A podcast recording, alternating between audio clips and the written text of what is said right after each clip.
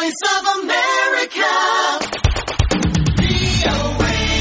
ከእስላማዊ መንግስት ቡድን ጋር በተካሄደው ፍልሚያ ውስጥ በዩናይትድ ስቴትስ ለሚመሩት የተባበሩት ኃይሎች ቁልፍ የተባለ ድጋፍ ሲሰጡ የነበሩት ኩርዶች ከሚገኙባቸው አካባቢዎች ፕሬዚደንት ዶናልድ ትራምፕ ጦራቸውን በማውጣታቸው ሰሞኑን ሲነቀፉ ሰንብተዋል።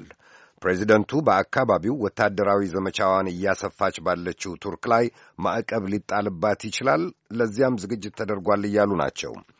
በቱርክ የሚደገፉት ሚሊሺያዎች በኩርድ ሲቪሎች ላይ እየፈጸሙ ነው የሚባለው ግድያ ዋሽንግተን ውስጥ ስጋቱን አባብሶታል። ሪፖርተራችን ማይክ ኦሱሊቫን ያጠናቀረው ዘገባ ዝርዝሩን ይዟል። ቆንጂት ታየ ታቀርበዋለች።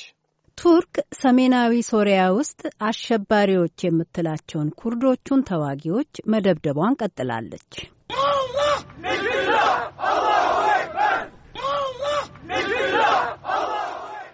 በቱርክ የሚመራው የሶሪያ ነጻነት ሰራዊት የተባለው አካል ቴል ኦቢያድ የምትባለውን ከተማ ተቆጣጥሮ በድል አድራጊነት ደስታውን ሲገልጽ ነው የተሰማው።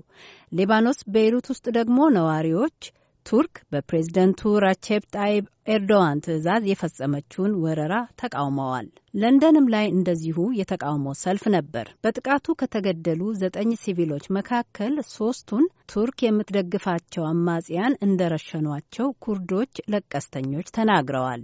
የዩናይትድ ስቴትስ የመወሰኛው ምክር ቤት ሪፐብሊካን አባል ሊንዚ ግራም ትራምፕ በጸረ የእስልምና መንግስት ቡድን ጦርነቱ የተካፈሉትን ኩርዶች ፊታቸውን ሊያዞሩባቸው ባልተገባ ነበር በማለት ነቀፌታ አሰምተዋል። አንድ ያስተዳደሩ ባለስልጣን ደግሞ ቱርኮችም ኩርዶችም የዩናይትድ ስቴትስ አጋሮች በመሆናቸው ጉዳዩ ውስብስብ ነው ይላሉ።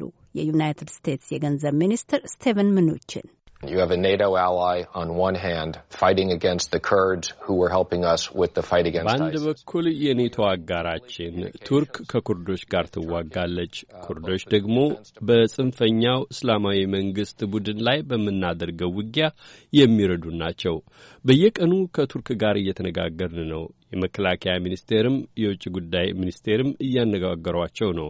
በማናቸውም ጊዜ ማዕቀብ ለመጣል ተዘጋጅተናል።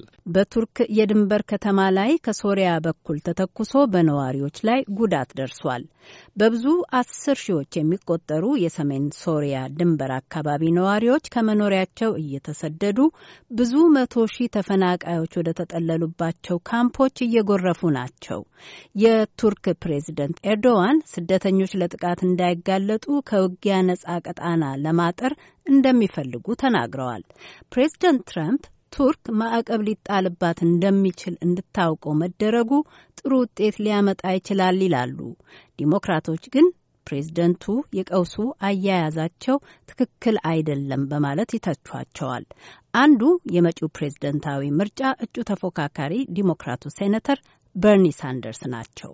Now, what does it say to the entire world that you have a president who gets off the phone with Erdogan of Turkey? አንድ ፕሬዚዳንት ከቱርኩ መሪ ጋር ሲነጋገሩ ቆይተው ስልኩን ዘግተው በትዊተር በነገራችን ላይ ከዓለም እጅግ መጥፎ ሽብርተኞች ጋር ስንዋጋ ሕይወታቸውን ለአደጋ አጋልጠው አብረውን ሲሰሩ የነበሩትን ሰዎች ትተናቸው መውጣታችን ነው ሲል ለዓለም ምን እያለ ይሆን?